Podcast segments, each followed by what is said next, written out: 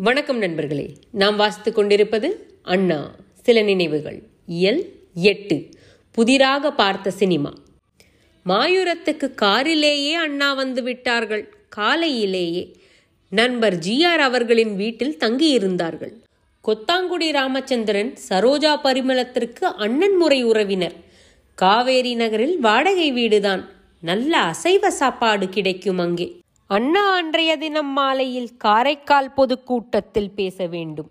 அண்ணா காரைக்கால் கூட்டம் மாலையில் முன்னேரத்திலேயே தொடங்கி எட்டு மணிக்குள் முடிந்துவிட வேண்டும்.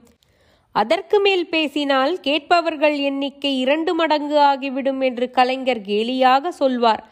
ஆனாலும் அது உண்மைதான். சீக்கிரம் புறப்பட வேண்டும் என்றார். முன்னிருக்கையில் அண்ணா பின்னிருக்கையில் ஜிஆரும் நானும். பேரளம் வழியாக கார் சென்றது.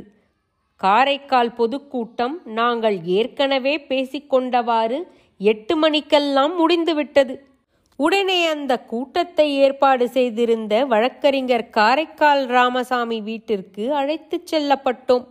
நண்பர் ராமசாமி பின்னாளில் சிறிது காலம் புதுவை மாநில முதல்வராக இருந்தார் என நினைவு.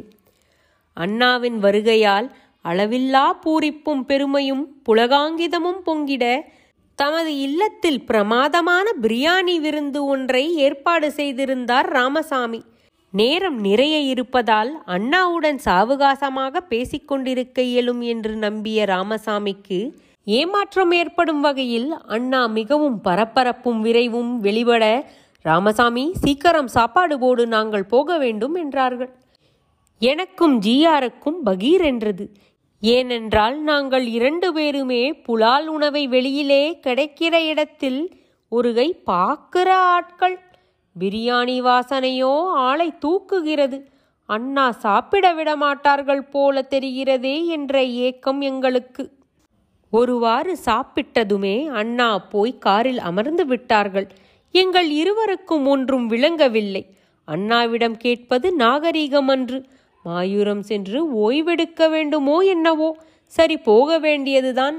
கார் புறப்பட்டு திருநள்ளாறு வரும்போது ஒரு டயர் பஞ்சர் ஆகிவிட்டது என்னையா என்னையா என்று அண்ணா பதைக்கிறார்கள். சீக்கிரமாகவே ஸ்டெப்னி சக்கரத்தை எடுத்து மாட்டி டிரைவர் மீண்டும் பயணம் தொடர்கிறார். பேரளம் கண்ணுக்கு தெரிகிறது. இது பேரளம்தானே?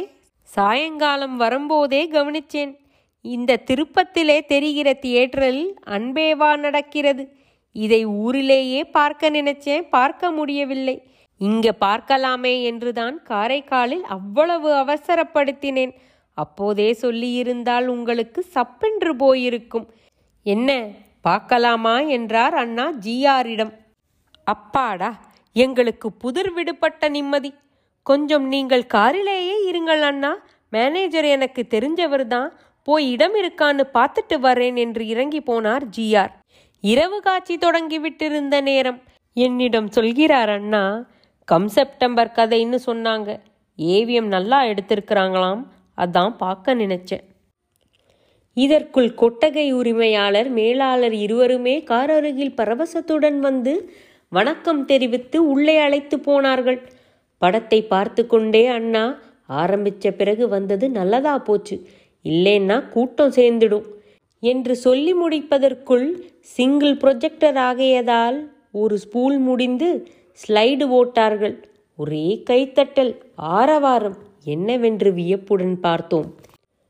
எங்கள் தியேட்டருக்கு விஜயம் செய்திருக்கும் அறிஞர் அண்ணா அவர்களை வரவேற்கிறோம். வணக்கம் நன்றி என்று ஸ்லைடு போடப்பட்டிருக்கிறது.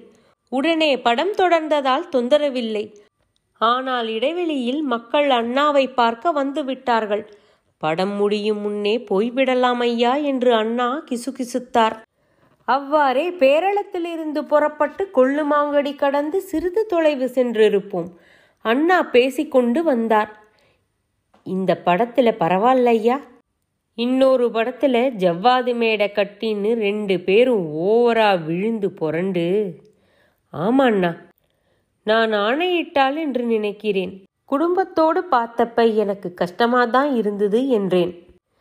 காரோட்டி திருச்சி சின்ன பாண்டுரங்கன் திடீரென்று காரை ஓரங்கட்டி நிறுத்தி தொப்பென்று கீழே குதித்து நடுச்சாலையில் உட்கார்ந்து வாந்தி எடுக்க ஆரம்பித்தார். ச்சே பாண்டு அப்படிப்பட்ட ஆளில்லையே என்று சந்தேகம் எனக்கு. அண்ணாவும் பதறி போனார்.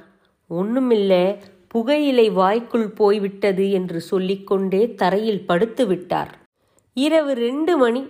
அக்கம் பக்கத்தில் வீடும் இல்லை போக்குவரத்தும் இல்லை. ஜிஆருக்கும் எனக்கும் கார் ஓட்டத் தெரியாது. அண்ணாவுக்கு சிறிது தெரியும். அவர் வண்டி ஓட்ட போய் உட்கார்ந்து விடப் போகிறாரே என்ற அச்சத்தில் பாண்டுவிடம் மெல்ல பேச்சு கொடுத்தேன். தண்ணீர் பாட்டிலை எடுத்து முகத்தில் தெளித்து விட்டேன்.